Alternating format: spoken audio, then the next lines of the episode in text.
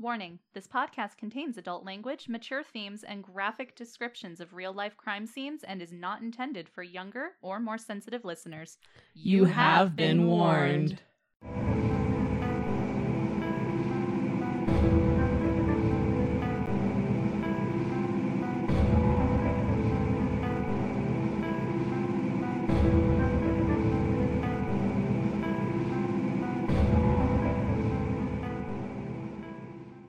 Hello, and welcome back to this spooky show, the last and best known tourist spot adjacent to the gates of hell. You can peruse the gift shop for cursed objects because, I mean, let's be honest, that's all we have. That's true. We are your cursed tour guides, the Ghoul Babes. I'm a little bit of the bubbly. I'm Lauren. God damn it.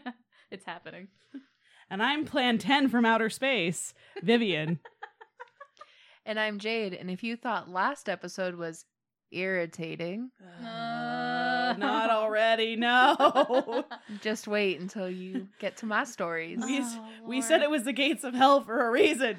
This is why. Can we at least stop for coffee? Please, I'm going to need it with all these ear puns. Oh, God. And also joining us yet again, despite our multiple attempts to, to off him, God is damn our it. editor, Quincy. Hi guys. So, how did you get out of it this time? Can you tell us, shed a little bit of light? Well, you guys decided you wanted to reenact the uh, Ripper murders on me, and the first one he removed a uterus, which you quickly after making an incision realized I don't have. Oh, yeah. That does make sense, doesn't it? Well, don't worry about it, because we're going to get you. How do you figure maybe this time we drop him into a vat of our saucy Jackie barbecue sauce and boil him alive? Ooh. That sounds, Sounds tangy. delicious. It does sound tangy and delicious. Inside your asshole. Ew. and thank you all for joining us for part two of Ripperology, the unsolved case of Jack the Ripper.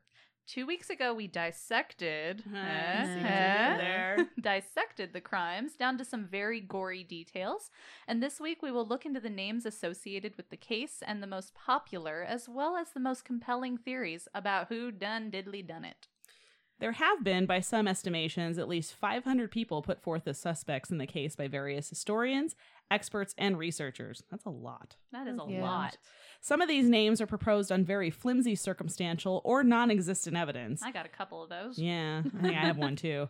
There, a few of these suspects and theories are quite popular, and while we may cover a few here due to the overall popularity of the theories, we will also provide counterproof as to why these popular and flimsy theories are just that theories. So join us, won't you, as we present the cases for and against the most popular and widely known suspects in the unsolved murders of Jack the Ripper. Please welcome back, making one more appearance and has had a longer success streak than some of our invisible interns, the big board of facts you're dying to Yay! know. I love you, Big Board of Facts. Have my babies. Ooh. First up is Lauren with her case for the strange James Maybrick. That's me. Not James Maybrick. I'm Lauren. Let's not get Thanks for confused now. clarifying that. Just in case anyone was confused. so, James Maybrick was a cotton merchant from Liverpool, which was a job that required frequent travel to the United States. In 1871, he settled in Norfolk, Virginia to further develop his company. While there, he contracted malaria in 1874 and became addicted to the medication used to treat it at the time, which contained arsenic. Sounds like a great idea, doesn't that it? sounds like a Yeah. great medicine. Here, take Top this poison. notch. It'll either cure you or kill you. Either way, Yeah, it's like- win-win. Oh, thanks for this medication. Will it help? Uh, Uh, I don't know. I'm fucking Weird, know. Just- weirder shit's happened. it could. Just take it. Don't ask. You're questions. gonna die anyway, just take Yeah. it. Yeah, just take Just it. take It'll be it. Stop fine. being such a baby. Don't be such a big God. bitch about it. God. Peer pressure in the 1800s. Take it, take it. Take it. Don't be such a bitch. Do you want to die? Was that a threat or? Ki- kinda. I mean, I kind of do. Well, then this might do it. so he would keep this addiction for the rest of his life. In 1880, he set up a second office in Britain, and his constant travel back and forth put a considerable strain on his marriage. He did have several mistresses, which uh, I'm pretty sure also put a strain on the marriage. Yeah, no, it was totally the travel. Oh, yeah, that was just- it. 100%. Just one hundred percent the travel. Just the travel by itself. That was totally the problem. was the fact that he was cheating. No, Or taking a bunch of arsenic. Or taking Or a bunch that. of arsenic and completely just going out of his gourd. So he had several mistresses, and upon learning about them, his wife, Florence Maybrick, kept a second lover as well, perhaps as a way to get back at him. Let me tell you, honey, that's not how you do it. But, anyways. In 1889, his health very rapidly and suddenly deteriorated, and he died on May 11th, 1889. The circumstances surrounding his death were deemed, quote, suspicious. Wait a minute. what? The man's been taking poison for like 20 years and his death is suspicious. oh, it gets it gets funnier. oh, God. Believe and it's it or not. 1800s. The death is suspicious. the death is suspicious. In the 1800s, people just drop dead for no good goddamn reason. We he was taking arsenic all this time. We have no idea what Why happened. Gee, I wonder. so it was decided. Okay, Mm. okay. It was decided his death could be attributed to arsenic poisoning. Mm. Kel Gasp. surprise administered by persons unknown. What? by No, himself. even though he was very heavily addicted to a medication that contained arsenic, but you know, I'm a chill. But- I'm a just chill. I don't know who gave it to him. Could have been him. Could have been Robert down the street. I don't know. Wow, It fuck could- Robert, because that's why Fuck Robert. Sorry, Robert. we don't know Robert. So I we don't know a Robert, but I feel bad now. So the finger was immediately pointed at his wife, even though he, you know what, I said I'm a chill. And, and I mean it, I'm a chill. She was convicted and sentenced to death for the murder of her husband. However, her case was reopened and it resulted in her release in 1904 as it was deemed her trial was unfair, Imagine that. as most were back in those days. Yeah, but okay, peep this for a second. Right. I'm about to play devil's advocate. Oh, okay. Ooh. So if you were his wife and you were already mad at him Mm-hmm. for cheating on you, obviously multiple Mhm. times, and there was Right. a strain on the marriage. Wouldn't that be the most ingenious way to kill him? Would be to poison him with something he's already been taking. Oh, no doubt. like that's absolutely. genius. That's genius Yeah. level shit. Absolutely, no doubt. I mean, and as most you know crimes do like these things murders do hash out it's usually the spouse that's mostly the guilty party mm, it's usually you know they have to research from the in- inner circle family out and it's most of the time the, the spouse see, it could be that thinking that, you know, got her released. it could be well that and the fact that they look at women at the time and go women aren't evil enough to do that Yeah, stuff there's they no they didn't way. think women were capable of such you know Oh. na- oh so underestimated Oh, that's cute. isn't that adorable We'll get to that a little bit more later. Now that we have some background, we can get to the Jack the Ripper accusation. James Maybrick was accused posthumously in 1992 when it doesn't fucking matter anymore. yeah it's When- a while Yeah, when a document passed off as a diary entry of his emerged in which he claimed responsibility for the Jack the Ripper murders. While the diary does not mention its author by name, you know, tis I, James Maybrick, who killed those women. You mean you mean he didn't write his name on the inside like a teenage girl and put like a puffy unicorn sticker Oh, and no, like, no, no Lisa Frank stickers here. a heart shaped lock on it? Nothing like that. Heart shaped lock that you can literally bust with your fingers. Yeah. I, I speak from experience. I had a Lisa Frank diary in it. Why had did you have to tigers. break the lock on your own diary? Did you lose the key? I God, don't- Lauren. I, I, I'm very irresponsible, okay? no need to attack me. so while the diary doesn't mention its author by name, it does make references that are consistent with Maybrick's life and career. The diary details various crimes, including the murders of the canonical five, as well as two other murders which, to this day, have yet to be proven or disproven. Probably didn't happen. The diary was published in 1993 as.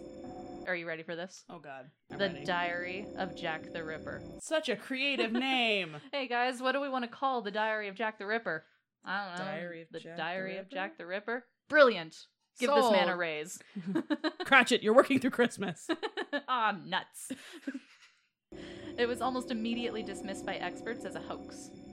So there were tests done on the ink that the diary was written with. However, they were contradictory. The first test used a process called thin layer chromatography, which TLC. It don't, used go, don't tender go chasing loving care. waterfalls. Don't go Jason. Don't go Jason Waterfalls. Don't do that either. drag king name Yes. Jason Waterfalls. Please 100%. welcome to the stage, Jason, Waterfalls. Waterfalls.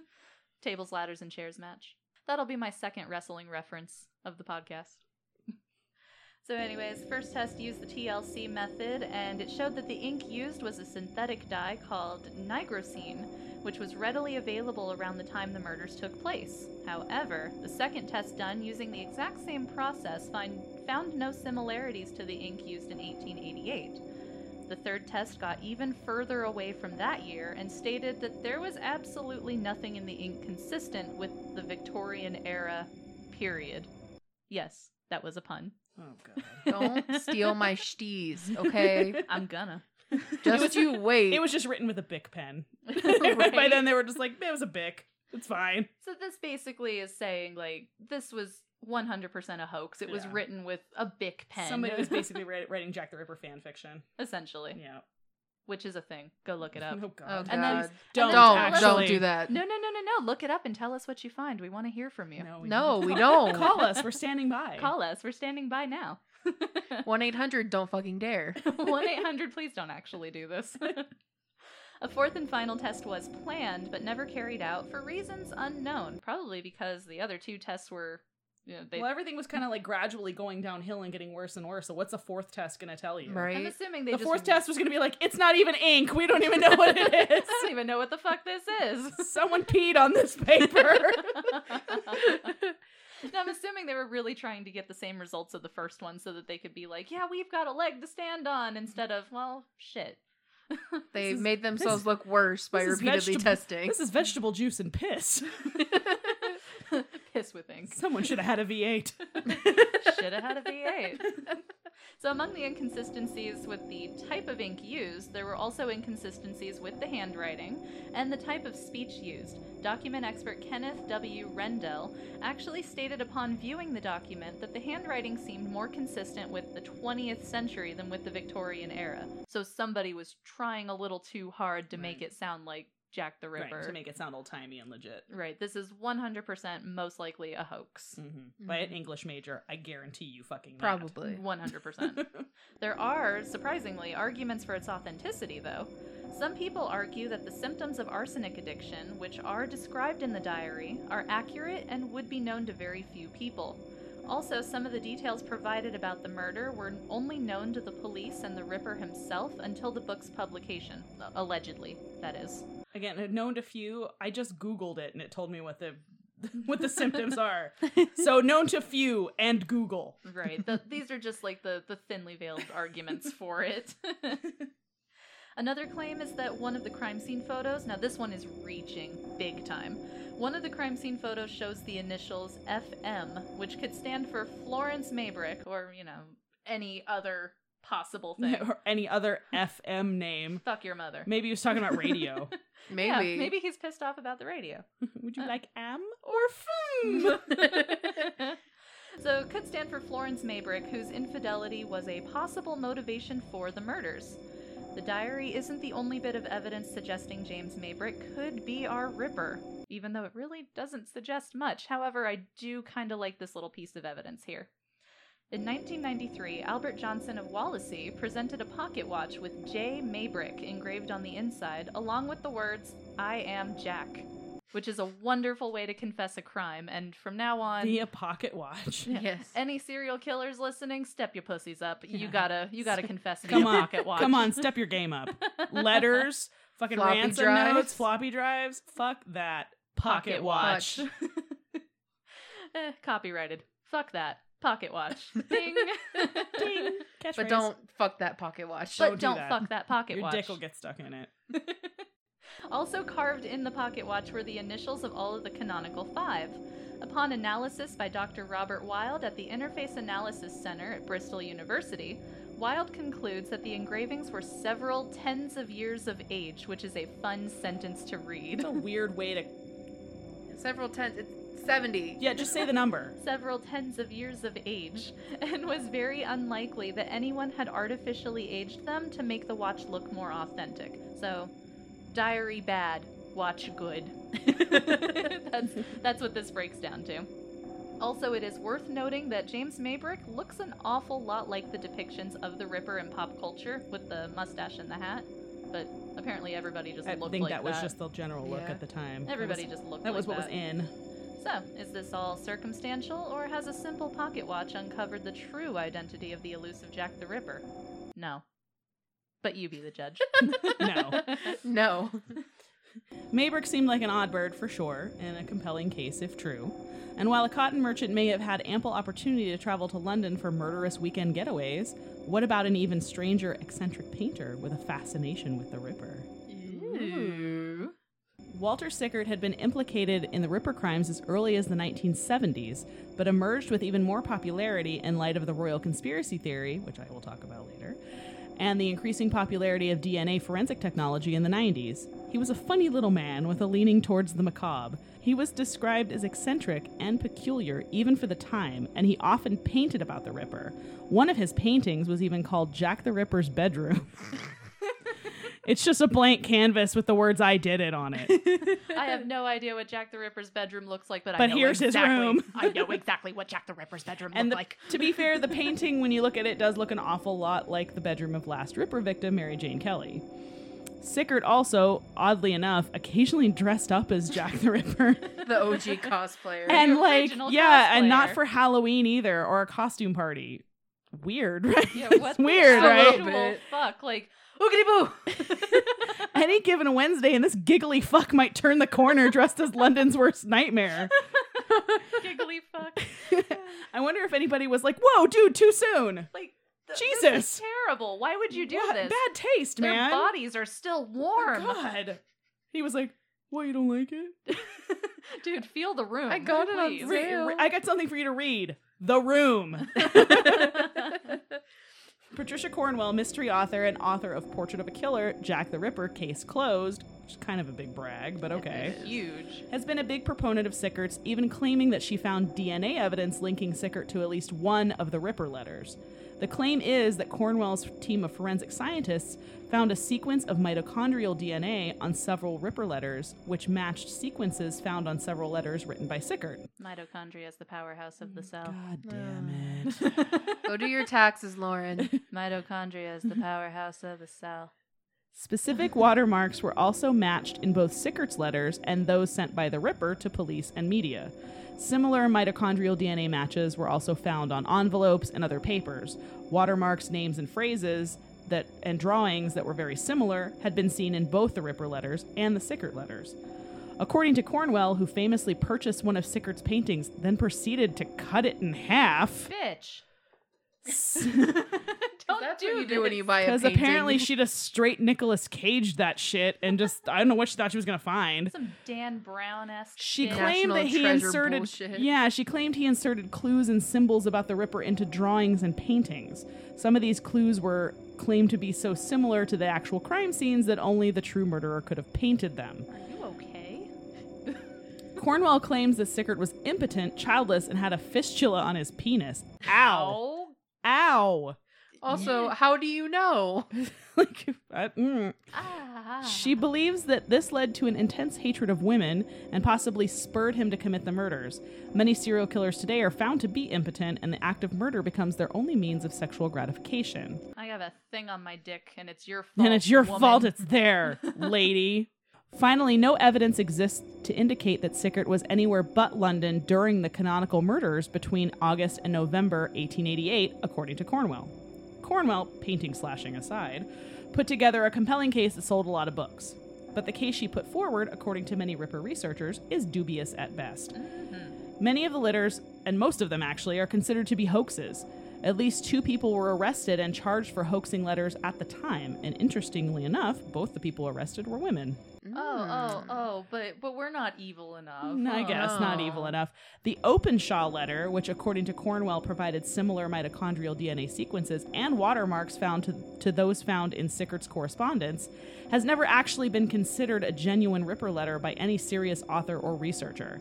The Openshaw letter was sent to Dr. Thomas Horrocks Openshaw, who was widely publicized in the papers for having examined the piece of kidney enclosed with the From Hell letter. I showed you my kidney. Please respond. Mm. Check yes or Don't, no. On don't the leave kidney. me on read. Swipe right on the kidney. Swipe right on kidney. Ew. Ew. just makes smudges across the paper. Ew. Fuck it. the only Ripper letter, according to experts, with a strong possible connection to the true murderer is the From Hell letter, and Cornwell found no links in the text of this letter between the author and Walter Sickert. The original letter no longer survives, so DNA or watermark testing would have been impossible.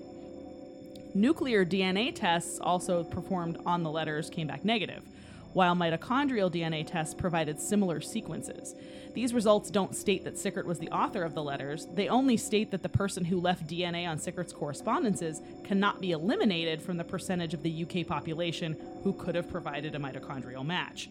So basically, it's a wide net yeah. of like- people. There's not even like it's close to him doing it. It's like it could have been one of these 200,000 people Which because is it's similar. anybody back in the day. Yeah. Oh, Right. That's basically the whole city at that time. Also, Sickert's DNA no longer exists as he was cremated after his death, so there's really no way to test it for sure against anything. This is like movie writing. Right. Considering the vast number of documents within the Ripper correspondence, the laws of chance dictate that coincidental similarities will appear. More than 600 letters were sifted through during Cornwell's research. So, yeah, with that amount of letters, you You're are bound going to to find, find some something. similar sh- things. Yeah. Exactly. Especially with it not being as exact as nuclear DNA. Sickert was obviously interested in the Ripper killings, but since art is very subjective, perhaps he we was know. only sketching and painting a subject he was interested in. He's a method painter, okay? He didn't paint with Like- blood, but still, you know. He like dressing up, looking in the mirror, and going, "Yeah, that's probably what he yeah, looks like." that's probably what it looked like. Maybe he was modeling Ooh. himself, It's better than thinking about him looking around the corner, going "oogity boogity Boo, boo," This is Jumping. Gary Vee. ah, fuck, Jerry! jumping, jumping out from high buildings. I'm the Ripper. Like, he's like, God damn it, with this again, Walter. Really, the rent's due on the third. Get out of my yard. Get out of my yard, Walter. Drawings and sketches are no real evidence, and cutting up the painting was also insanely dumb. Yeah, Very. That's, that's pretty dumb. What if there was more evidence on that painting and you just kind You of cut cut it it in by half. cutting it in You half? just completely butchered it. There is like the also Ripper. no. Mm. There- Butchered like the Ripper. There is also no evidence whatsoever that Sickard's fistula was on his penis. The only source of this testimony was his nephew by marriage, and even he claimed it was only family hearsay. While it is recorded that Sickard was treated for a fistula at a point in his life, there is no documentary evidence to suggest that it was on his penis. I'm pretty sure they would have written that down. So it's they- kind of like a, a thing. That's kind of important. So they pretty much were just like, "Oh, it was on his penis." Yeah, like, I don't know where she got this like idea that it was on his like. It, I mean, it, yeah, it falls in with your theory of like, oh, his dick hurt, so he killed women, I guess, Right. and that's literally the only thing My I pee-pee could find. hurt. My pee My pee pee hurts and it's your fault. the doctors who performed the surgery were known for performing surgeries of the rectum, anus, and vagina. Nothing that says that they were even qualified to do surgery on the penis at all. so there is no, like, I, I couldn't even find the thread that she was pulling for this one. Like, it was like, okay. Like you literally So- just reached for something. Right. It was and definitely a found straw nothing. grab for sure. They're pretty sure that he, yes, it was documented that he did have a fistula at one point. They're pretty sure it was on the rectum. They're Mm-hmm. pretty sure it was that area. So You mean it wasn't his vagina? it was not his vagina. Damn, I really wanted. it to be Weird, his right? vagina. Weird how that would not have happened. That's also a really good insult. Like, I wish that you had a fistula on your vagina. Ugh, oh my god. that's a I'm horrible gonna thing to s- wish on somebody. I'm gonna save that for people that truly piss me off. I want you to Google fistula later and then think about what you just said. oh no, I've thought about it. Terrifying, isn't it? There is also no evidence to imply that he was impotent. He is rumored to have sired at least one child by his mistress. A close friend of Sickert's, Jacques Emile Blanche, described Sickert as an immoralist, with a swarm of children by, of provenances which were not possible to count. He had regular mistresses and was cited as being an adulterer by his first wife. So he a hoe. He just basically, Basically. his friend just called him a hoe, pretty much in like old timey language. He sprouted at the top of the hoe tree and then fell and banged every broad on the way down. Basically, So so he had hose and all area codes. he did. Hoes in all area codes. He did indeed. He was the ludicrous of his day. Thank you. Thank you for getting that. Thank you. Yes. He, there are several independent sources of evidence that indicate Sickert was also in France between August and October of 1888. Well, Cornwell admits to a single letter written by Sickert from France during the autumn of 1888. While that letter has no specific date on it, it's still during the fall when these murders were happening. So I'm gonna write this book saying that this is definitely who did it, but I'm gonna leave this little bit of evidence in there that proves But there is literally like Did so it many ways to happen? pick this apart. Like picked apart. So, with flimsy forensic evidence that would never hold up today in a court of law, it's safe to say that it's likely Sickert was not Jack the Ripper. Was he weird and eccentric like many artists? Yes, but that does seem pretty thin ground for an accusation. And it seems a pretty convincing case for Maybrick so far, and a flimsy one for Sickert, but is this still assuming that the killer was a man? What if, as some amateur detectives and ripperologists have pointed out, the killer was in fact a woman? Well, Yes, it's 2019, and a woman can be anything a race car driver, an astronaut, a bloodthirsty demon that feeds on your flesh and washes it down with your tears. Me! funny, yeah. that, or podcast host. Or that. Eh, that's true, too. The Jack the Ripper murders did not occur in 2019, though, obviously, but even in the late 1800s, women could be more than just cooks, maids, alcoholics, prostitutes. Although so far we've been hitting it on all cylinders Yeah. with that one. Yeah. They could also be Jack the Ripper, at least according to Inspector Aberline. Inspector Aberline first introduced the idea of Jill the Ripper to his mentor, Dr. Thomas Dutton, after Mary Kelly's horrific death. His theory was based on a testimony made by one Caroline Maxwell. According to official records, Mary Kelly's time of death was somewhere between 3:30 and 4 a.m. on November 9, 1888. This was based on her body temperature, the rigidity of her body, and the majority of the testimony received from those who saw or heard her.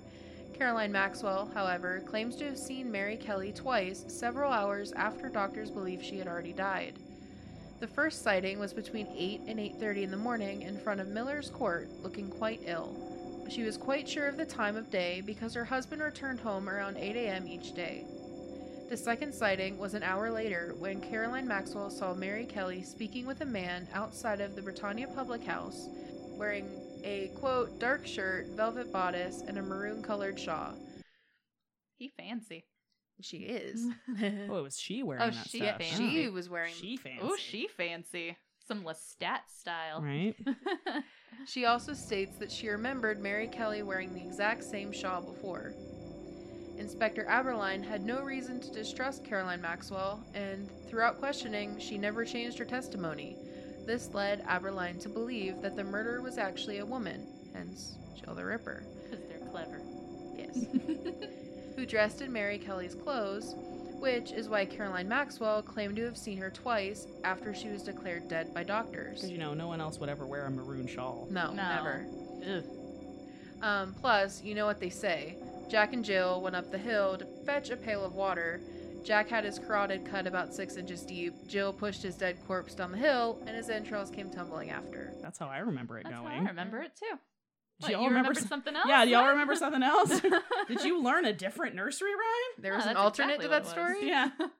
Dutton was not convinced of his mentee's theory. However, he said if it were true, he had believed Jill to have been a midwife. The theory of Jill the Ripper was never fully explored until William Stewart came along with his book Jack the Ripper, A New Theory. Which uh, I I would have named it something a little different. And what would you have called it? From jacking off to jilling off. The story of Jill the Ripper. Oh, God. We haven't even got to the jacking off, friends. No. Just you wait. Ju- Oh, it's this is only just you know the tip of the iceberg. just the tip. Just the tip. Jesus Christ. Why did I agree to this podcast? I don't know.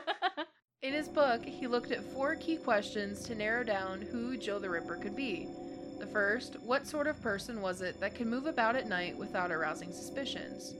A midwife wouldn't be suspected of anything walking the streets of London at night because babies come whenever they want. Little shits. Like they own the joint. Like they pay rent. Fuck you, baby. You're not even getting your deposit back. You done wrecked me from the inside out. I d- plus, I spent it. Plus, it's gone. I spent it. Uh, he also theorized that she could have been an abortionist, uh, but more on this in a minute. The second question was who could walk around the streets with bloodstained clothing and again not arouse any suspicions? Again, a midwife or an abortionist could easily explain that they had just delivered a baby or completed an abortion and were on the way home to clean up. Three, who would have the elementary knowledge and skill to have committed the mutilations? Again, pretty obvious. And four, who could have been found by the body and yet given a satisfactory alibi for being there? A midwife could say that they died during labor or during the procedure. However, one big problem with this is the mutilation of the body. If they were found by the corpse, what would Jill have said? Oh, well, you see here. My hand slipped from all the way down here, and I sliced six inches deep into her carotid, and then her breasts, and her thighs, and her intestines. Oops. Sorry. That's a big slip. That's- Right? That's a pretty big problem. she sneezed. She sneezed and went, "Achoo!" Oh, Oh God! no! Oh, oh! Look what I keep doing! Oh goodness! No! Such a clumsy oaf I am. Oh, the baby gee. started crawling upward. I had to cut it out. It tried to tunnel up. I don't know what to do in that situation. oh Lord! oh, Lord. It was help me, goo goo gaga. This theory banks on the fact that Mary Kelly was three months pregnant at the time of her death, with the assumption that she was going to abort the baby as she didn't have the funds to care for herself, let alone a child. Then she was murdered by the abortionist, Which solves both problems. right? However, there's no evidence that any of the other victims were pregnant. Stewart also believed that the mutilations and removal of organs were from a killer who, quote, held a psychological and fascination and horror for all women, and as a result, physiological reactions took place among women and in places remote from the scenes of the murders, and that they were actually a way to direct attention away from her. But who was Jill the Ripper? Stewart believed it could have been Miss Mary Percy. Percy had stabbed her lover's wife and child to death and then cut their throats. Quote, later wheeling the bodies into a secluded street. Just bodies in a wheelbarrow. Yes. Nothing to see here. Nothing to see here. Taking out me garbage. Just taking at me garbage. Nothing to see. Don't touch me. Don't touch me. Don't look at me. This ain't shit. You're next. Yeah, she just points at him. You're next. You better keep your mouth shut. Because of the savageness of the killings and the public dump sites, Percy's modus operandi was very similar to that of Jill the Ripper. It's an interesting theory, but to believe it is another story. There's very little evidence, much of which is very weak, relying on the killer being bloodstained and for the victims to be pregnant, which, since many of them were alcoholics, it's highly unlikely that they were. Mm-hmm. Well, and plus, most of the eyewitness testimony is that it was a man. Right. Mm-hmm. They were seeing the man. Nobody said. It, it looked slightly feminine. Yeah. Or it was a really manly woman, I don't know. Maybe it was a woman in drag. Hey, And there she we was go. dressed as a guy. But then again, like that kind of shoots a hole in your whole in the whole theory of like, well, a woman could Right. walk wearing her around clothes. unsuspected. Yeah. Mhm. Um, but you know, who knows? Maybe somebody already did have did solve the case with DNA evidence, or maybe we're jumping to conclusions. Jump with us. It's fun, and all the popular kids are doing I it. just wanted to be Yes. popular. Jump with us. Come jump with us. Forever and, And ever ever and and ever. So here's Lauren presenting the case for and against suspect Aaron Kosminski. This one gets fun. So, Aaron Kosminski was a Polish Jew who immigrated to England in the 1800s. At the time of the murders, he was a barber and hairdresser in Whitechapel. However, he only worked on occasion, which was attributed to his deteriorating mental condition. Goodness. Do you imagine just that coming at you? Let me cut your hair. no, no, please, no. Here, just just take the money. Would you- Ooh, careful shave.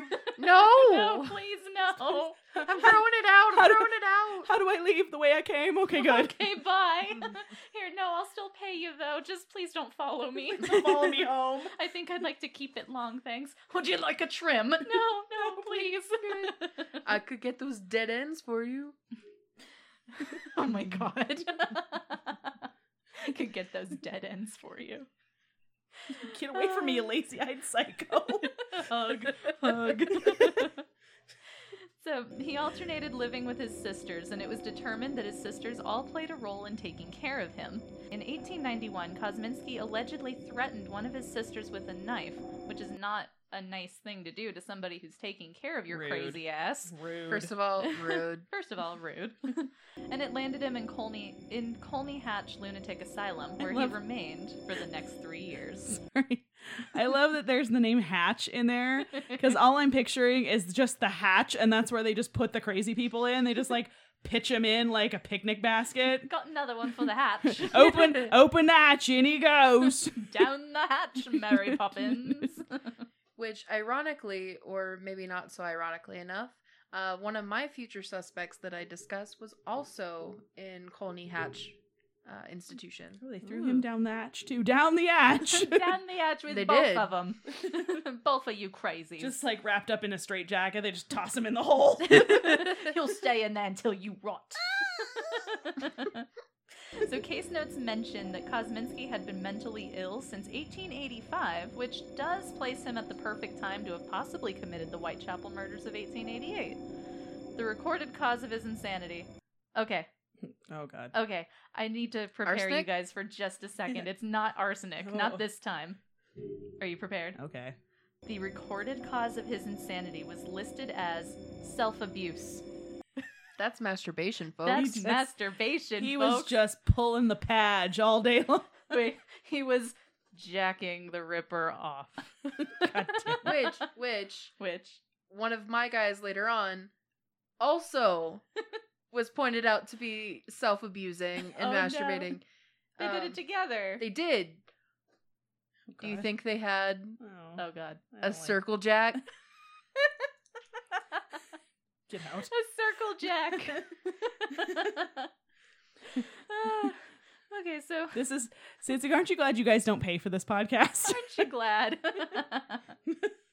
One other thing about him, he was paranoid about people feeding him and only got by off of eating scraps that people had thrown away. So he was very emaciated and by 1919 weighed only 96 pounds. He died in March of 1919 from a gangrene infection in his leg. Really, it wasn't from rubbing the skin off too much. Not- Or from, you know, not Or- eating? Were Yeah. we sure it was his leg? That's I, I thought for sure it would have been malnourishment or not eating, but no, gangrene's what got him. Cornwell got him mixed up. He was the one that had the fish jail on his penis. yeah, there we go. ended up with one. That's for sure. Ended up with one for damn sure. it's from too much friction. Jacking off. Penis jokes. Dick jokes. Sir Melville MacNaughton, the assistant chief constable of the London Metropolitan Police, had listed Kosminski as a suspect in 1894. He stated that his reasons for suspecting Kosminski were because he had a hatred towards women and homicidal tendencies. That'll do it. I think that's Yeah. pretty much That's checking all the boxes. pretty much ticks all the boxes there. right? So MacNaughton was not the only one who thought the murderer was Kosminski. Both Assistant Commissioner Robert Anderson and Chief Inspector Donald Swanson named Kosminski as their primary suspect.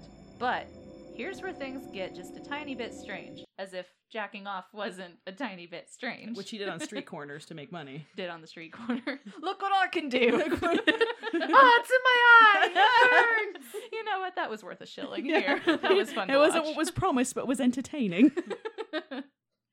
so the weird thing is, they never gave a first name. They all simply said a Polish Jew by the name of Kosminski. he, just, he just happened to fit the bill. He just Pretty happened much. some crazy guy. Some crazy guy that stands and jerks off on the corner. and I think you jacking mean jacks off. it into his own. he face. jacked the rippers off on He the jacked corner. the rippers off on the corner. Maybe this was all a big un- misunderstanding. Wait, no, I got Jack it, you the guys. Ripper was Oh, actually I He was- see. He he- was actually saying, "I'm jacking off," not "I'm Jack the Ripper." I No. get right, it. right, He- right. maybe see he was crazy and all, so maybe he was standing on the corner masturbating with knives. oh my god. just screaming the entire time. Good lord, y'all. It hurts so good. Give me your money. Please give me your money. Oh god, I, I would give him money so he stops. Please don't, sir. Here's all my money. But what happens please. when he runs out of penis? just shaves it down like a pencil? yeah.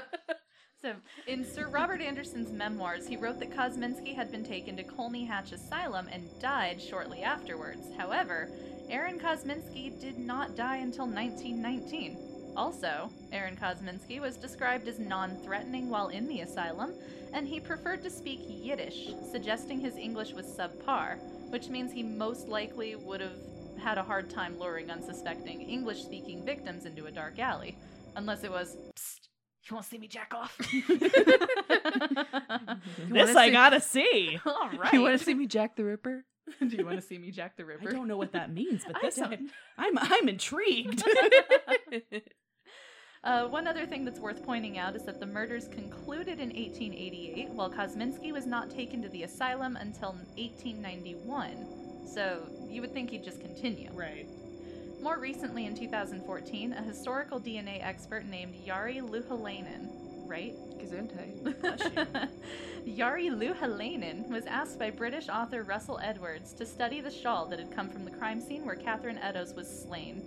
He stated that he extracted mitochondrial DNA, mitochondria is the powerhouse of the cell, Ah. that matched the female line descendants of Eddowes, as well as mitochondrial DNA that matched descendants from Kosmis- Kosminski's sister. The author was convinced and named Kosminski as the murderer in his book, appropriately titled Naming Jack the Ripper. They should have just hired me. Really, Yeah, we much could have better made better title. titles. Yeah. I need I need to time travel so that I can go back and give my whole from jacking off to jilling off. the story of Jack the Ripper. He'd have been like, "How did you get in my house?" How did you get in my house and why aren't you dead yet? Also, what are you wearing? he had been inspired by the movie adaptation of Alan Moore's graphic novel From Hell and bought the shawl at an auction to have it analyzed. After the analysis, he claimed that the murderer was 100% undoubtedly Kosminski. However, due to a typing error, the Count- counted entire his chickens. the entire They did study not was hatch. dismissed. They did not call me Not a single chicken. Not a single It chicken. was a snake. Lou Halanen had claimed that the DNA from Edo's descendant was a rare sequence variation known as 314.1C. However, what he had meant to say was 315.1C, which is not only less rare, but is actually present in 99% of the sequences in the MPOP database, rather than only being found in 1 in 290,000 people, as the book had claimed. Wow. Well, Oh. That's- Those typos will get you, man. I mean, they definitely will.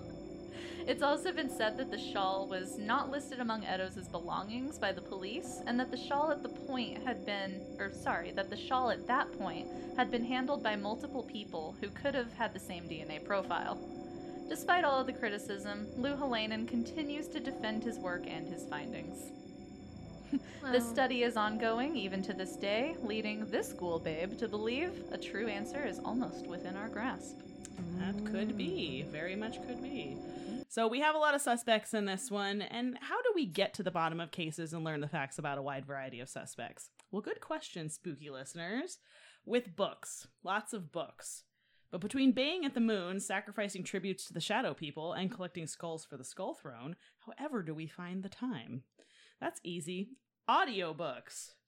Today's show is brought to you by Audible. Audible is offering listeners a free book with a 30-day trial membership.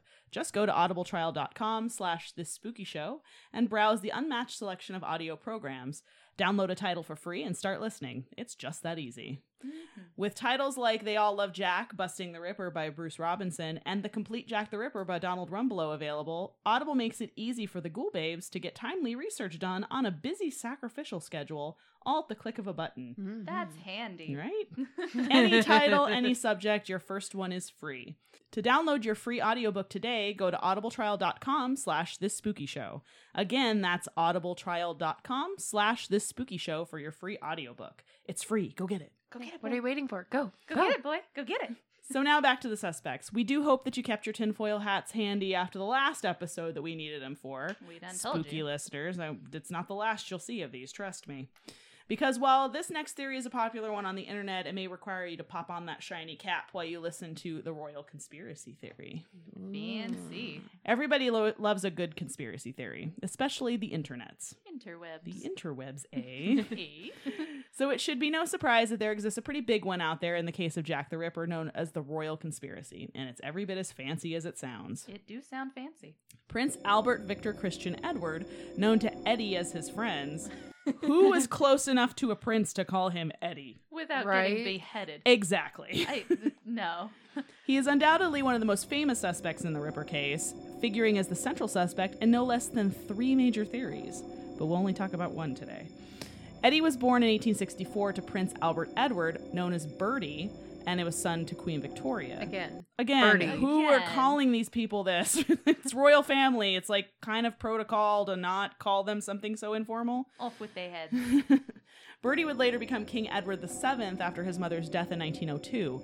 By most reports, Eddie was a slow child and grew up to be a rather dull adult. Quote, even his nearest and dearest, who were naturally bent on making the best of poor Prince Eddie, could not bring themselves to use more positive terms. Ah. savage. Prince Eddie was certainly dear and good, kind and considerate. He was also backward and utterly listless. he was self indulgent and not punctual. He had been given no proper education, and as a result, he was interested in nothing. Hmm. Damn. He was as heedless and as aimless as a gleaming goldfish in a crystal bowl. He was a End ni- quote. He was a nice guy, but he was dumb as a box of rocks. And- Yeah. And, you know, he he meant well, but God, was he just dull. That was the most nice way of saying, what a fucking dumbass I've ever heard. I don't know what's more savage, that description of Eddie or the Jack the Ripper murders. Ooh. I see what you did there. I see you. there were unconfirmed rumors that Eddie was mildly retarded, and he required a tutor while at Cambridge, and was also partially deaf, owed to inbreeding, which, duh, royal Oh, That'll family, do. yep, Mm-hmm. and genetic hearing problems. He also had an unusually long and thin neck, which required him to wear long, starched collars, and led him to receiving the nickname Collars and Cuffs. I've heard meaner. Still I'm just pretty imagining fucked. a giraffe. I know, that was a the giraffe in a problem. suit. Yeah, the Yeah. problem. He wasn't really human. He was a giraffe. a And that's giraffe. why he was like, God, this human's really dull. it's, he just eats leaves all day. We don't know why. He has no interest whatsoever. He other just eats other than meat. acacia trees. That's it. and occasionally gets spooked when the cats come in the house. During the murders, Eddie was never named officially as a suspect. People may not have even considered it, or were maybe too afraid of being off with the old headed by the royal family. That's what we mentioned Right? earlier. It wasn't until much later that the theory around Eddie and the royal conspiracy were officially put forth. Other theories are abound about Eddie himself being the killer, driven to madness by syphilis and eventually dying in a private mental hospital, but these pale in comparison to the true wackiness of the conspiracy itself. In 1973, the BBC program Jack the Ripper aired. The story goes that the producers of the program were told to contact a man named Sickert. Familiar name? we know Hmm him. who knew about a secret marriage between Eddie and a poor Catholic girl named Alice Mary Crook. The man, Joseph Sickert, was none other than the son of painter and also Ripper suspect, Walter Sickert. As Joseph tells it, heard from his father, Sickert had lived in the East End during the time of the murders and was supposedly a close friend of the royal family. Princess Alex asked Sickert to take Eddie under his wing and keep watch over him. Sickert eventually introduced Eddie to Annie Crook, a poor girl who worked in one of the local shops on Cleveland Street. Soon, Annie fell pregnant by the prince, and they were living a happy, normal life with their daughter until Queen Victoria learned of her grandson's indiscretion and demanded that the situation be handled. Not only was Crook a commoner, but a Catholic as well, and a belief that there may be a Catholic heir to the throne would spark a revolution. Grandma can't have that. She can't be having that. The Queen gave the matter to the Prime Minister, Lord Salisbury, to handle, and he in turn went to Sir William Gull, Eddie's private physician. A daring raid was performed on the Cleveland Street home. Eddie was dragged away, and Annie was sent to one of Gull's hospitals, where Gull performed experiments on her to erase her memory and drive her insane. This is some like comic book Right? shit. Yeah. She They're- then becomes a supervillain. Yeah, I guess so. I Their, would too. Shit. their child, however, escaped unharmed with her nanny, Mary Kelly. Ooh. oh, Mm. Okay. Hmm. Kelly, it Kelly, thickens. yes, the plot gets thick. This is a thick plot. Three C's. thick plot. Kelly had been a coworker of Annie's as well as one of Sickert's models. Knowing that the game was afoot, Kelly hid the child with nuns and fled into the East End. Eventually, she told this story to several of her cronies, Nichols, Stride, and Chapman, and they decided to blackmail the government. Okay. Wow. When they needed money to pay local protection thugs. Go when, big or go right? home. Seriously. When Lord Salisbury learned of the threat, he called on Gull once more. Hold on, this about to go into Crazy Town. You mean it that. wasn't already? Oh, it's it more so. Off the end. Gull invented an elaborate scheme to silence the women based on Masonic rituals. Uh, Enlisting the help of a coachman, John Netley, he created Jack the Ripper as a symbol of Freemasonry. this is the original Guy Fox, Good, basically. yeah. Like in a way. Sir Robert Anderson, who we heard about earlier, was also enlisted to assist in covering up the crimes and acting as a lookout during the murders. Edo's, Sickert said, was a mistake, since she often went by the alias Mary Kelly, and it was a simple case of mistaken identity. Oops. Whoopsies. the real Mary Kelly was found at last and finally silenced. The conspiracy eventually closed in on itself and chose Montague John Druitt, who was also another Ripper suspect, as a scapegoat to take the fall, and as Sickert implied, Druitt was murdered for it rather than committing suicide as the papers claimed. The daughter of Eddie and his Catholic lover, Alice, grew up and by a series of odd twists and turns, get this, y'all, eventually married Walter Sickert and gave birth to his son Joseph, who conveyed the tale. Oh lord. Wow. Wow. yeah, this That one's one- just a little bad. that one just like a breakneck, like almost snapped my neck trying to follow the twists on Right, this one. that's I have insane. whiplash, Right. and I'm just sitting here. A couple problems, though. There are no birth records or marriage records existent that list Eddie as Annie Crook's husband or Alice's father. In fact, there is no hard evidence whatsoever linking Cleveland Street, Crook, or Sickard. Perhaps more importantly, examinations of court and royal records reveal that Eddie wasn't even in London around the time of the murder or the murder dates. So, meh. This one's a bit out there, we warned you, but it's a fun one if you're into the big budget sort of TV show twists that are so popular amongst internet fan theories. From a theory that is popular on the internet to a man we know, well, almost nothing really for sure about, Jade has the case laid out for our next suspect in our lineup, Carl Fagenbaum. Yes. Carl Ferdinand Feigenbaum was born in 1894, and that's about the only information that has been confirmed. Feigenbaum claimed he was born in Karlsruhe, a city in South Germany close to the French border, and then later said he was born in Capitalheim, which is not a city. It sounds made That up. sounds 100% made up. Where where were you born? Capital. Heim? Heim. Uh, That yeah, sounds right. Yeah, yeah, German. That's right, I'm German. Yeah, Yeah. German as can be. Yeah. Yeah. Uh, even his real name is uncertain. Carl Fagenbaum was also known as Carl Zahn, Carl Zahm, Anton Zahn, Anton Zahm, Carl Stroban, and John Jacob Jingleheimer Schmidt. That's my name too. Oh my goodness. You know, whenever he went out, the people always shout, Oh, murder! Da-da-da-da-da-da-da. That's deeply ingrained. oh yeah, that, that's not going anywhere. Da da da da da da da. You're welcome. In addition to the confusion over his name and his birthplace, we're also unsure whether he was ever married or if he ever had children. He is said to have had two sisters and one brother that he claimed lived in Germany, but then later said he had a brother who lived in Brooklyn, who may or may not have been the one from Germany. He was also a sailor for some or most of his life, but he stopped between 1891 and 1892 when he came to the US. However, there's no record of him entering the US, legally at least, so it's very likely that he sailed to the US, walked off his boat, and said, Ugh, I'm gonna stay, fuck it. Fuck it. Whatever. My, Fuck my your- journey ends here. Fuck your rules. I won't do what you tell me. His time in the US between 1890 and September 1st, 1894 is also unclear. I know, I know. Real shocker there. Man, he's a Mhm. man of mystery, this one. He claimed that he was a gardener on Long Island and then later claimed to be a florist. All that is really known is that he worked with plants in some capacity off and on as he traveled the US. His own brother even said, quote, I saw and knew so little of him that I do not know where he went in the last few years. He was all over the West and traveled a great deal. So why are we talking about this man? Because of a little known thing called murder. oh, Moida. Moider. Carl Fagenbaum was convicted and found guilty of the murder of Juliana Hoffman and sentenced to an execution via electric chair. Let's dive into this story, shall we? Juliana Hoffman was a 56 year old widow who lived with her 16 year old son Michael in two rooms the front room, which overlooked the street, and the back, which overlooked the yard, above a store on 544 East, East 6th Street. The mother and son came to the U.S. from Budapest, Hungary in 1892 and lived off Michael's wages. Needing the extra money, they decided to rent out their furnished back room.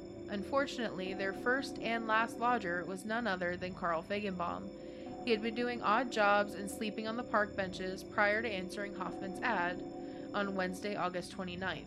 He had no money, but said that he had been promised a job at a florist shop and would be able to pay rent, which was $1 a week and 8 cents a day for breakfast, Could you imagine that? right? Ugh. As soon as he was paid on Saturday, Hoffman trusted him and allowed him to stay. Big mistake. Huge. Astronomical, even. Poor woman. Ginormagantuan.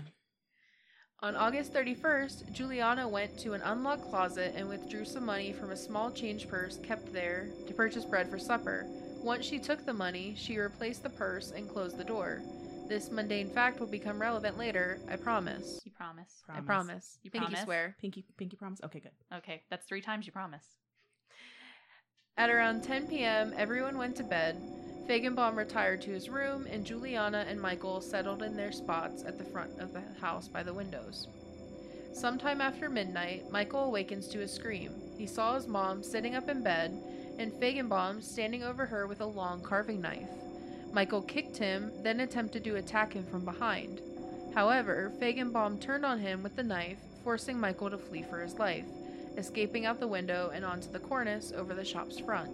As he screamed for help, Fagenbaum returned his attention to the older Hoffman and stabbed her in the left side of her neck, drawing the knife forward and to the right some six inches, severing her jugular vein.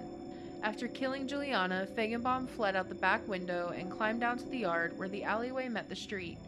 Michael, atop the cornice, yelled, Murder! Police! Help! Police! Help! Murder! Most foul? Most That's foul. foul. Is there any other kind? Crows. this all got the attention of a local beat cop and neighborhood and neighbors who arrived just as Fagenbaum emerged from the alleyway with no jacket, shoes, or hat. He tried to run but was caught and the knife was found. The cop brought Fagenbaum up to the apartment, perhaps to allow Juliana to ID her attacker. Unfortunately, she was dead or almost dead. How did that work out? Where it's like, was this the man who stabbed you? Oh. I, I don't understand. One gurgle for yes. Like that, That, that's that, that was like three bubbling. gurgles. I don't know. What does that mean? Was that a maybe? I don't. That's bubbling what you're doing there. It, it's Yep. Oh, Uh, she's uh, uh, dead. and dead. useless Worst witness ever. ever. However, Michael was alive and was able to ID him, as well as pointed out that the closet where his mother's purse had been kept was open, which it was closed when they went to bed, which gave Fagenbaum a motive for killing the woman. Told you that closet detail would be important later. you did. You did. I keep my promises. When he was brought before the court, Fagenbaum asserted that it was not him, but his friend Jacob Weibel who had killed the widow. He said he met Weibel while tramping through the countryside, and then they traveled together, and he would sneak in to sleep in the room Fagenbaum was renting from the Hoffmans. Fortunately, no one believed Fagenbaum's bullshit, and he was found guilty during his trial based on the evidence and sentenced to death. I was just a tramp. It wasn't me. It was a one-armed man. no, it wasn't me. Don't hit me. Don't hit me. His lawyers, in a last ditch effort to save his life, tried to plead insanity, but after being examined and declared sane by Dr. Carlos McDonald on March 19, 1896, Carl Fagenbaum was executed in April uh, on the 26th, 1896. That was a quick turnaround for an execution. Yes. Right. He was jeez. examined in March and was executed in April. They Eh, were you're done. They, were, fine. they Like, had taken you're- too long. They were You're like, saying this is taking too like, long, Eh, you're fine, but you won't be. but not for long. Now, I know what you're thinking. Why do we care about this man? Because he was in New York and Jack the Ripper was active in London. Well, after his execution, one of his lawyers, William S. Lawton, declared, quote, I believe that Carl Fagenbaum, whom you have just seen put to death in the electric chair, can easily be connected with the Jack the Ripper murders in Whitechapel, London. He believed this because Fagenbaum had allegedly confessed to him, quote, I have for years suffered from a singular disease, which induces an all absorbing passion. This passion manifests itself in a desire to kill and mutilate every woman who falls in my way. At such times, I am unable to control myself. Which means you must be Jack the Ripper. Yeah. Right? There's no other logical explanation. You None. must be Jack the Ripper. Yeah, which Lawton also said that when he looked up the dates of the London murders and asked Carl if he was in the city from one date to the next, Carl said, Yeah, and then went silent. Ah, gosh. Yay, I already told you. and then nothing. He also looked into Fagenbaum's supposed record and gathered all gathered that he had traveled all over the US and Europe at a time when several Ripper-like murders were reported in those same locations. Trevor Marriott, author of Jack the Ripper: The 21st Century Investigation, went a step further and took a look at the ship records, believing the killer to have been a merchant seaman. I am. I'm a- we're, weirded we're we're adults. we We are adults promise. and we are When- professionals. what do you think? We know what you think. I think women and semen don't mix. we know what you think. In all of his research, he found a list of Ripper-like murders that occurred throughout Europe and at, and the U.S. at a time when Fagenbaum was still living in Germany and sailing between Europe and North America. Because remember, he was a sailor. Yes. Mm-hmm. Many of these murders included the dismemberment and mutilation of prostitutes. He also found that after Fagenbaum was executed, the Ripper like murders around the world stopped. Is Fagenbaum the Ripper? It's hard to say. Both Lawton and Marriott present a good case, however, there are flaws in their theories. First, Lawton, he brought up this confession at a most opportune time when he was trying to secure an insanity defense for Carl. And if he really did feel like his client was Jack the Ripper, why did he wait so long to say anything? Especially when the alleged killer wasn't alive to confirm or deny details or events. How convenient. Very Right? convenient. Munchausen syndrome by proxy, Mhm. motherfucker. And with Marriott's theory, the murder of Lottie Morgan, which was kind of what he had based things on, um, she was a prostitute who was murdered in Hurley, Wisconsin. It wasn't actually related to Fagenbaum at all. Um, it was because it was actually tied to a bank robbery, and she was murdered before she could testify at the trials of the two men who were accused of the robbery.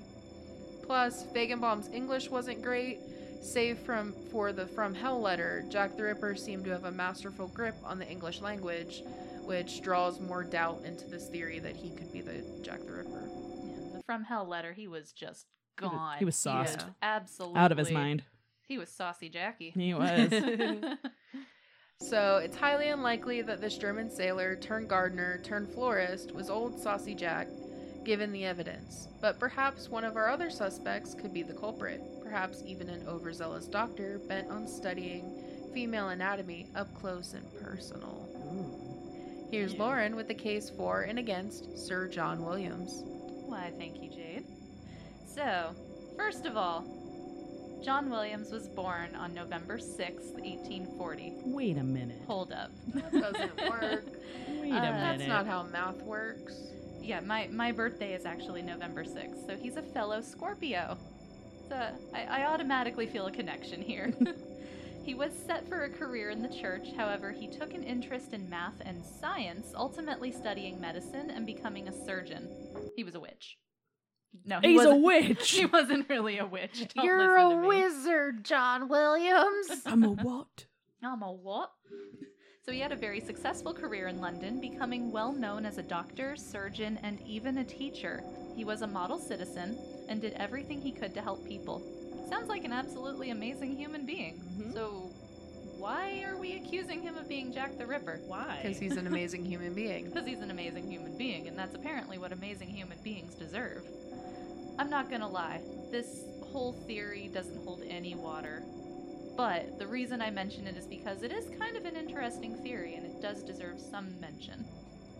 So in 2005, which is way, way Wow. later in the future, Yeah, jeez. a relative of Sir John Williams, named Tony Williams, wrote a book called Uncle Jack, where he claims that Sir John Williams was actually the sadistic Jack the Ripper. Because he went by Uncle because Jack. it went by Jack.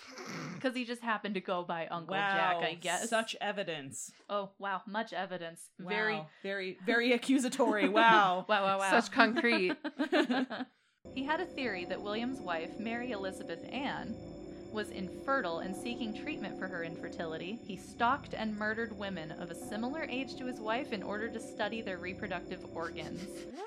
Which, how does that even work? Like, What was he like grinding them up and putting them in her morning porridge to hope that it would work?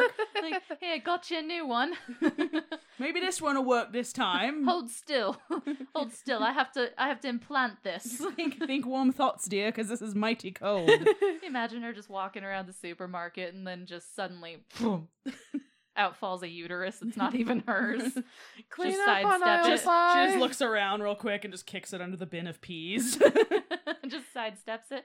Oh no, Under I the hope nobody noticed that. Some- How very Under the unladylike. of me. Someone seemed to drop this here. Does this belong to anybody? that was awful. Tony Williams states that the evidence he has against his ancestor is as follows. In Sir John Williams' belongings in the collection of the National Library of Wales, there was a knife and three slides containing animal matter. There's also a notebook listing that Sir John had performed an abortion on Ripper victim Mary Ann Nichols in 1885. Now, that certainly places him in the correct setting. In my personal opinion, the so called evidence against Sir John Williams is circumstantial at best. First of all, there's nothing particularly strange about a surgeon having a knife amongst his belongings. no, It it'd be would be more stranger strange if if he he- didn't. yeah, It'd be Exactly. stranger not to. Just I'm gonna rip you open with my bare hands. with, Whoa. my, with my mind. If you are mine. that, that, like you said, it's stranger for him not to have a knife.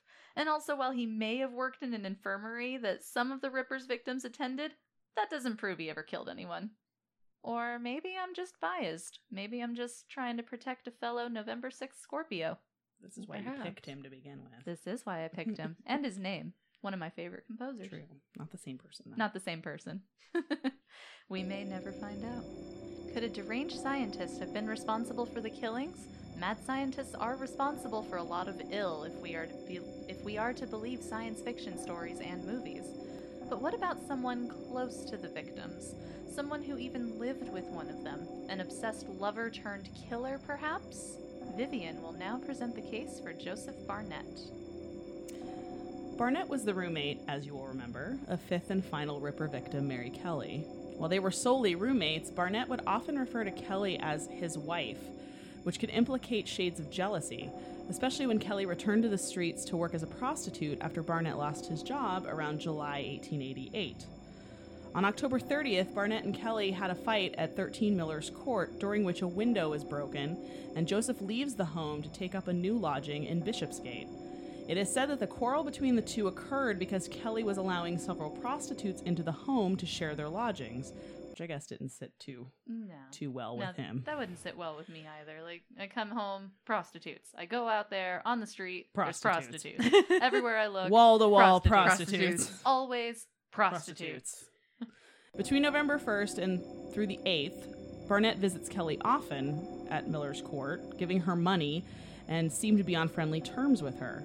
On November 9th, Kelly is found murdered at 13 Miller's Court. That On escalated. Yeah, that Right. escalated quickly. That got out of hand fast. On the whole, Barnett actually does match the description of the Ripper given by many eyewitnesses. He was 30 years old and of medium build. He had a fair complexion and a mustache, blue eyes, and was around 5'7. He also likely had a speech impediment called echolalia, which caused him to repeat the last words spoken to him when replying to a question, which is like like a minor bird, like a, like a parrot. I don't know. Mm. Did I kill her? Did I kill her? Killer, killer. Ah! Barnett also well fits the FBI psychological profile of the Ripper done in 1986, which mentions that the killer would have had a passive or absent father. Barnett's father was dead. That the killer had a profession in which he could legally experience his destructive tendencies. As a fish porter, he would have had plenty of experience in deboning and gutting fish. Poor fishy. Poor She's- The Ripper ceased killing, according to the profile, because he was either arrested or felt himself close to being discovered as the killer. Barnett was interviewed for four hours after the Kelly murder, but was not pursued further by police, and that the killer had some sort of physical defect which was a source of anger and frustration, i.e., his speech impediment. mhm. Like, I can't stop repeating things and it makes me mad. Makes me Mad, makes me mad. Makes me mad. Makes me mad. The prevailing theory is that Barnett was in love with Kelly and was growing tired and jealous of her prostituting herself to other men. He believed he could support her enough to keep her off the streets, and for a time that worked. But the loss of his job caused Kelly to have no recourse but to return to her old profession to make ends meet. This infuriated Barnett, and in an ill conceived attempt to scare Kelly off the streets, Barnett raged through Whitechapel and murdered a handful of prostitutes in the fall of 1888. Seems reasonable, right? Right. seems seems a rational response. I'll keep her inside by making by- outside. by, making covered in outside blood. scary. I make outside You better not go scary. out and prostitute yourself. I hear somebody is killing bitches. I don't know. Like It's it's me. not Same. me, but you know, whatever. It's me. I'm somebody killing bitches. His efforts would prove ultimately futile. Tempers between Barnett and Kelly boiled over in late October, culminating on their final fight on the 30th. Perhaps realizing that Kelly was determined to return to the streets and that his love for her was ultimately unrequited, Barnett murdered her with the bloody rage and fury of a scorned lover. With this final act, there was no need to kill more prostitutes, as the woman he was determined to keep off the streets was dead herself, so this is why the killing ceased after Kelly's death. Sounds like the problem solved. There were also ginger beer bottles found at 13 Miller's Court on November 9th, which are referenced in the Dear Boss letter. Well. Interesting. Well, well, well. Were they filled with uh, thick The blue thick blood? red stuff. the thick red stuff. Also, Kelly's door had been locked when the police arrived. If you remember from the last episode, they had to like chop the door open to get the door open so it had been locked, um, which would indicate that the murderer either had access to a key, which Barnett could still clearly have even after moving out, or he knew where she kept one in the room. Reasonable, definitely. So, some distinct possibilities there. There's really no argument against this one that I could find. Um, they just didn't look too far into Barnett. I guess he just didn't ping the police's radar. He was interviewed, of course, but they, uh, I guess, just didn't think him a viable suspect, so they kind of let him let him go on that one. Mm-hmm. Either that or they were just kind of like, well, he stopped. We Yeah. know why he stopped, so you know what? Let's just, We'll just chalk this one up to like it's fine. we'll call this one even. You know, Let's well, call and, the whole like, thing He wasn't dead. crazy. I mean, theoretically, Right. he wasn't actually like insane, and their mindset in this time is like a crazy person has Right. to A be crazy doing person this. has to be doing it, and he wasn't crazy enough to fit their right. profile at so the they're time. like, it couldn't be him. He's Yeah. sane. And they really were trying to point the finger at the crazies. yeah. But But the who's ones that were thrown down the hatch. Yeah, the hatch. Down the hatch, with ya. Down the hatch with you. But who's to say that an accusation has to be based on facts when it can be based on good old xenophobia? Right. yeah. Every Yes. criminal court actually says that. So it has to be facts, not xenophobia. actually, yeah, technically. actually, technically, yes. But let's play along and uncomfortably wade out into the waters of old fashioned turn of the century racism with suspect Chaim Hyams as presented by Jade. Like Vivian says, the accusation of Hayam Hayams. Hold on. First Mm. of all, Oh, no. this name. this poor man. What's your name? Hyam. Okay, Hyman. Why'd you do it? okay, Hyman. That was a period joke for anyone who you cou- who couldn't tell. It's a period, period joke. It is. Hey, hey, Matches mine earlier. you were warned. Remember the beginning? Ah, you, You have been warned. Anyway, the accusation of Hyman, I mean Hyam, stunk of old century racism. stunk. Good Stunk. choice of words. Hyman stunk. Hyman Stunk would be a terrible name, also. Please welcome to the stage, Hyman, Hyman stunk. oh, that's filthy. Would you say that he looked real fish? Oh my god. oh no. Please, if anybody out there is listening, please help. I'm trapped in this room. Please help, please help us. They love me, I swear. Uh-huh. yes, ma'am. anyway, uh, the area where the Jack the Ripper murders occurred was highly populated with Jewish immigrants. The tensions were high between Jewish and non Jewish residents. When the Whitechapel murders began, non Jewish residents immediately started to point the finger at Jews living in the area. In fact, their first suspect was a Jewish man, John Pizer, who had the nickname of Leather Apron, which, fun fact about this nickname, even he didn't know why he had it. Why do they call you Leather Apron? Shit, if I know. I, I, They, I don't they know. call me that? they Mm, Wait, call me th- that? wait, who calls me that? Who says? Uh, when he was questioned about the nickname, he said that he had worn a leather apron home from work, but he hadn't done so for some time because he was actually out of work. Imagine if we did that today. Hey, sweatpants, come over here. I don't like the ca- cut of Kaki's jib. Hey, cargo shorts, move your ass. How you doing there, ponytail? Can I get your number? Can I get your number? Holla back at leather jacket. New white New Balance shoes with the grass stains on them. I see you. I seen it. Back to our narrative. Even though John Pizer had been cleared of the murders, everyone was still on the hunt for a Jewish culprit. People blamed the murders on real and fictional Jewish rituals and customs, and there was a wide belief that, quote, no Englishman could be responsible for such brutal and barbaric crimes.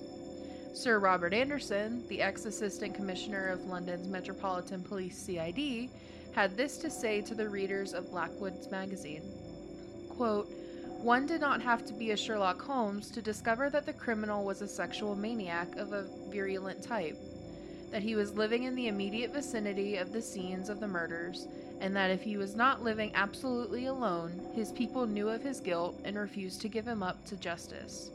During my absence abroad, the police made a house to house search for him, investigate, investigating cases of every man in the district whose circumstances were such that he could co and come and get rid of his bloodstains in secret. And the conclusion we came to was that he and his people were low class Jews. And the result proved that our diagnosis was right on every point. Oh, First of all, that's racist. Rude. what it, it proved on what point, dude? What, what, What, point was proven? Absolutely none of it. None. Do you have a suspect? No. Or conviction? No. Nothing. While others, like Sir Melville MacNaughton, ex assistant commissioner of Scotland Yard CID, would name people such as Aaron Kosminski and David Cohen, theorist Mark King suspected Chaim Hyams, an apparent, quote, Jewish lunatic. In 1881, Hyams was living at 29 Mitre Street, Aldgate, with his mother, three brothers, two sisters, and his brother in law. It was a full house. That's a lot of people. But at Cue the music. And we're done. Everywhere. you look. he was a fruiterer. Fruitier. Fru- fruiter. Fruiterer. Fruit- Fruiterer. He was a fruiterer, i.e., a fruit salesman. Just say you sold fruit, Hyman. Yeah, Hyman. You sold apples. Calm down. Do, do you think he sold cherries? No, because No. they were all busted. Oh my god. He He dropped the box He and dropped they the popped. box and popped them. popped all the cherries. Damn it, Hyman, you popped all the cherries! Not again. yeah, he also sold peaches. Gross. Gross. Gross. That's too far. yeah, I made a popping cherry joke, but peaches? Too But far. peaches I draw is the just line. disgusting. By the time the Ripper murders had occurred, Hyam had married and had two children a son named William and a daughter named Kate. On December 29, 1888, at around 6 o'clock in the morning, Hyams was sent to Whitechapel Workhouse Infirmary, diagnosed with delirium tremens, a disordered state of mind usually accompanied by hallucinations and terrifying delusions brought on by severe alcoholism. just like everybody else around the time. He had the DTs. Although it's actually brought on by a withdrawal. Of alcohol. there Um. we go. Noteworthy. I learned something today. I Ah. was this I was today years old when I learned that the DTs were from drying out from alcohol. Not actually drinking it. Yeah. So keep drinking. Hey, Don't No. do this. hey, you won't ever get, you won't get a hangover if you just stay drunk. Don't do That's this. just true. saying. Just throwing that out there. Don't do this. Hack. Take it home with you. Alcohol hack. Life hacks. Life hacks courtesy of the Ghoul Babes. He was discharged 13 days later, however, was readmitted April 15, 1889. He was described as, quote, violent and dangerous, especially to his wife. He had injured his mother's head with chopper while when attacking his wife. He is epileptic and irritable after fits and addicted to drink. He was discharged four and a half months later, but then, only 10 days later, on the 9th of September, was admitted to the City of London Lunatic Asylum at Stone, Kent, as a quote, insane person after having attacked and stabbed his wife. His wife claimed that she had four miscarriages because of his increasingly dangerous behavior, as he believed she was cheating on him, and that for the past nine years he had periodic epileptic attacks and was becoming increasingly more violent. Well, stop sleeping with them. God. Yeah, stop trying to procreate with Like, the crazy Maybe man. just leave it be. You're completely crazy. You want to have a baby? That'll fix everything. You already That'll have two fix kids. Leave it at that. everything. Yeah, maybe just call it good. Maybe go find someone else. Um, as we stated earlier, Hyams was also said to practice self abuse. Hey. Which, you know, if we forgot, masturbation. It's rubbing the skin off. Jacking the Ripper. I only want it to be known as Jacking the Ripper Can from we make now From this on. a now thing. on. Jilling the Ripper and Jacking the Ripper. Absolutely. Don't come in. I might be jilling off. Coming soon, our book on human I sexuality. see what you. I see what you did there. Coming soon. oh, that was unintentional and no. No. It was unintentional, but I love it. So it wasn't really important. Just wanted to throw it in there. I want to remind y'all, So did Yeah. he. in case you forgot. yeah, so that's what she said. That's what she said. Himes was sent back to Colney Hatch Asylum on January 4th, 1890. He was described as, a, as crafty and dangerous. For example, he had asked for a knife so that he could kill himself, but then when he got a hold of a sharp piece of steel, he used it to attack one of the medical personnel by cutting his neck. Oh, that crafty. It's not crafty when you ask for something and someone gives it to you. Hey, I That's have a their knife? bad. Can Oh, I have a knife. I'm gonna kill myself. Yeah, sure. Here Here you you, go, go. man. yeah, why are you attacking me? It doesn't say that they gave it to him, he just found a sharp piece of steel. Oh, okay. Yes, but it's funnier this way. So Yeah. they were probably like, "No, you can't have a knife, you crazy son of a bitch." And he was Yeah. like, "I'll show you. I'll show you. Hmm. I have a piece of mirror over here." So See, you could have just given me the knife and spared your own life. Well, you know, now you're blood. rhyming I again. mean, they still lived. hey. Maybe I am a leprechaun. Um, so why was he suspected? Well, he was Jewish, first of all. Second, he was deemed a lunatic, clearly. Uh, he became progressively more violent and had attacked more than one person with a knife. The first time he was institutionalized was around seven weeks after Mary Kelly's murder, which is when the murder stopped. He was raised on Mitre Street, which was right off of Mitre Square, where Catherine Eddowes had been murdered and her body had been discovered outside of number 8 Mitre Street which had been operated as a cigar manufacturing business by Chaim Chaim's uncle, Louis Levy. It's These alliterative, alliterative names. names. I can't. Uh, Some comic book naming here. Bruce Banner, Peter Parker, Lewis Levy. Chaim Himes. Hyam Hyam Hyams. Hyman Hymans. Hyman Hymans. I'm sorry. Why did putting an S on the end make it that much funnier? Hyman Hymans. Because he's multiple Hymans. Oh God. Oh, God. Also, after Chaim Chaim's, I almost said Hyman Hymans. You're Was it- welcome. You're welcome. was admitted to the Whitechapel Workhouse Infirmary the first time, he gave his address as 217 Jubilee Street. Right next door was a was a leather shop owned by a Mr. Marsh. In October of 1888, Emily, Marsh's daughter, said that a quote tall, strange man dressed in a long black coat with either a Prussian or clerical collar entered and asked for the address of George Lusk, the head of the Whitechapel Vigilance Committee. She had sent one of the boys working in the shop to follow the man, and quote, later on, a man loosely fitting the description of the stranger was seen by Lusk watching his house. This followed was followed by Lusk receiving the so-called Lusk kidney in the mail.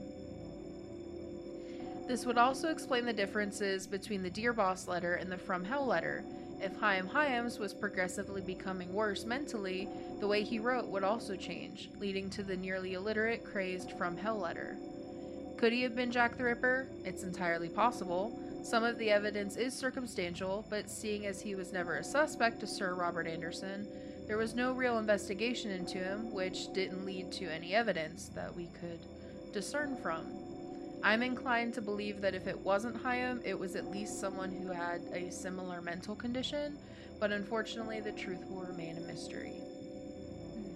And while we have presented some good solid cases here for and against each of these possibilities being the Ripper, there are some out there theories that seem more like Reddit grade fan fiction than anything based in facts. Sometimes those are fun, though. They are. just for a just but for a don't look giggle. up Jack the Ripper fan fiction. Please don't. Don't do it. no, It's gonna be a bad. It's gonna be bad times. I was only kidding. So please don't. um, Uh, so we're going to turn this over to our sacrifice, give him one last thing to say before we chuck him into the sauce. He's still tenderizing after all. He's marinating. Yeah. Shh. he thinks it's a jacuzzi. Shut up. it's totally a jacuzzi. Okay, so I'm just gonna cover this really quickly because I absolutely hate this theory. Yeah. and it's not. It's kind of supported, kind of not. So it's the theory that H.H. H. Holmes is also Jack the Ripper. Now we'll Mm. probably do an episode on H.H. H. Holmes eventually, We will. but he was an 100%. American serial killer, active around the same time, and he was active in Chicago. But he had gone over to London, is what the theory is. Did his killing there, and then came back to continue his killing in America. Now, where this comes from is actually an ancestor of his, or I guess he would be the ancestor. Um, Does that work both ways? Mm, No, a descendant. descendant descendant of his, uh, Jeff Mudgett. He wrote a book called Bloodstains, which is just a creepy title, anyways. Very- Yeah. Uh, that is about these two diaries he inherited from his grandfather that belong to H. H. Holmes.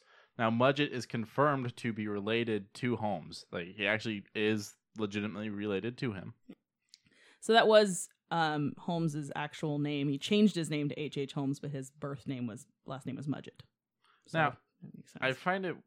I, I mean, you ladies would probably do this. He brags a little bit about being related to him. It I- seems. I mean, I would. Yes. I, I would 100% brag about that. I, on the other hand, would keep it quiet completely.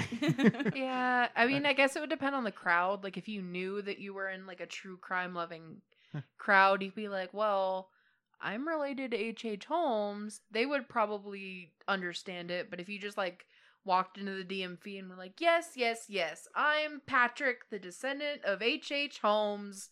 Treat me like a god." I see no problems with this.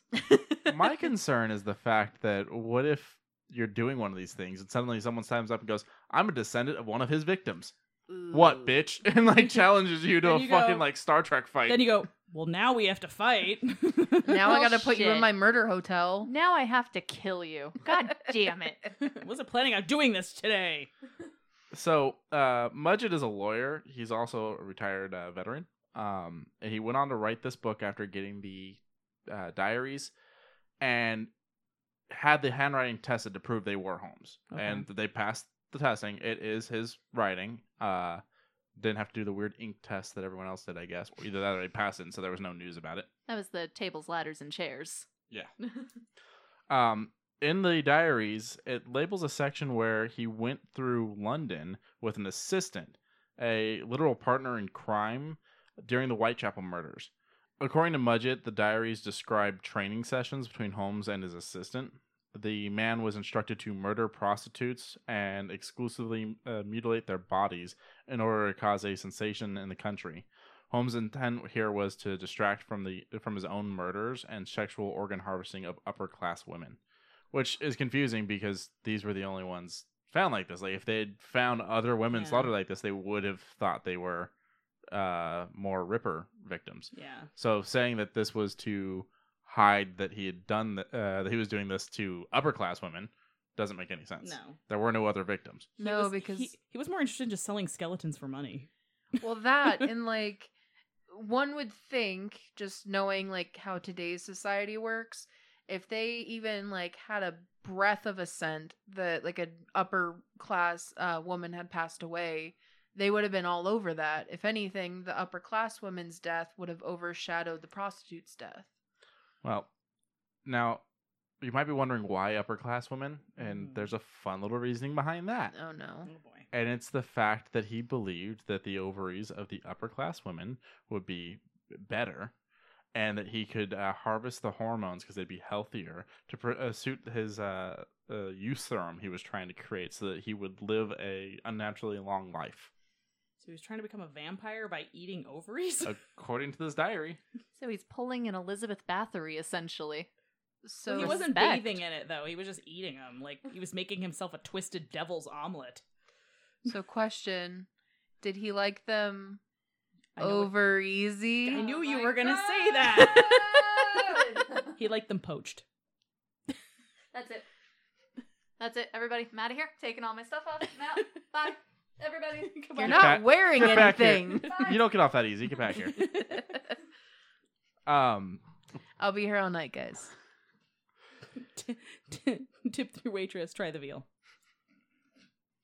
Qu- now, coincidentally, around the same time that he inherited the diaries, he also inherited the murderer's uh, arrogant and demeaning spirit, or sorry, demanding spirit. He literally sees his great great grandfather's face and hears the man's voice in his head trying to convince him to uh, become a killer as well. Is he on a watch list? This is all in the I book think- that he published in 2011. How did I'm that guessing- get published? I'm guessing self-published. Published and made money off of. like how did that get published without s- with someone reading it going, "Ah, I don't think this guy's all right in the head. I think I Maybe should s- call maybe somebody. Somebody Someone should call someone. should do a well check on this guy." Now, the doctors are saying that the hallucinations and all that come from a brain tumor and a lifetime of uh, unhealthy seizures, which Mm. I didn't understand when it said unhealthy seizures because I was like, Are there there's a healthy healthy kind? seizures? Are there healthy Oh, ones? there's healthy seizures. Yeah, brain tumor named H.H. H. Holmes. Healthy seizures. You know they come with a side of carrots. Now, this there's plenty of issues with this. The fact that none of these murders fit Holmes's Mm-hmm. mo, anyways. No. I mean, he did the murder hotel. Yeah. So, it, or Murder Castles, actually, I think what they started calling Yes. it. Now, the cover of the book just says, based on a true story, bloodstains. And then there's a quote I was born with the devil in me. He has been with me ever since. Uh, and it's credited as Holmes's uh, quote under his actual name. That is a quote from Holmes. Mhm. and then just says Jeff Mudgett after that. That yeah, I was like that is in Holmes because Holmes did write an autobiography while he was in uh, Moyamensing prison before he was executed, and that is one of the quotes from his autobiography.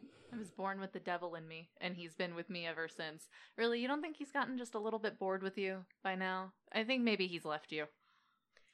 But so, brain tumor, that's why he hallucinates. Oh, wait, the book goes on to explain that the tumor miraculously disappears. What Interesting. Yeah. So if the tumor's causing the death thoughts and it miraculously disappears, one would think the death thoughts would, Would, go away. would disappear as well. And have they? Now, I have my own reasons past that stuff why I don't like this. I mean, obviously the MMO, um, MMO, the MO, uh, but there's also the fact that Holmes was married uh, by this point to his second wife, was also uh, teaching, had been going to college, all kinds of stuff like that. He was living a plenty busy life here in America, Wherever did he find the time? especially because he was also beating his wife during all this. that too. Of This is course. the second wife uh, for him to have been beating. Uh, so there definitely was hostility towards women, but I don't know. It's not the same. I, I feel like if he Yeah. was Ripper, he would have done more than just beat her. Yeah, he wouldn't have suffocated people and built like this crazy maze of a hotel to murder people. He would just stab people, Yeah. which, he, Right. which he did not do. He was so. all about the game, whereas Jack the Ripper was more so of mutilation and Stabby, stabby. stabby stabby. I mean, the travel was possible, Yeah. and uh, with the different jobs and the fact that he owned the hotel and all that, I mean, it's possible he would have had the funds for it. None of that is unfeasible. Plus, then the mustache description description still works Yeah. for him. yeah. Mhm. But I feel like people would recognize the American walking around the same time that women are being slaughtered. Yeah. So, but I that's all I have on that is that's just not a theory I personally support. Yeah, it's just a silly, silly theory. Absolutely. And I, I mean, you never know. They were paying too much attention to the Jews walking around to really focus on Americans, so eh, I'm not saying I agree with the theory. I think it's dumb, but just saying. Well, suffice to say, if anyone ever does solve this 131 year old crime, that it would be a cold case to end all cold cases. But perhaps it will always be one of those unsolved mysteries left to the ages. Until we invent time machines, that is, then all bets are off. I'm gonna go get me a dinosaur. A pet dino.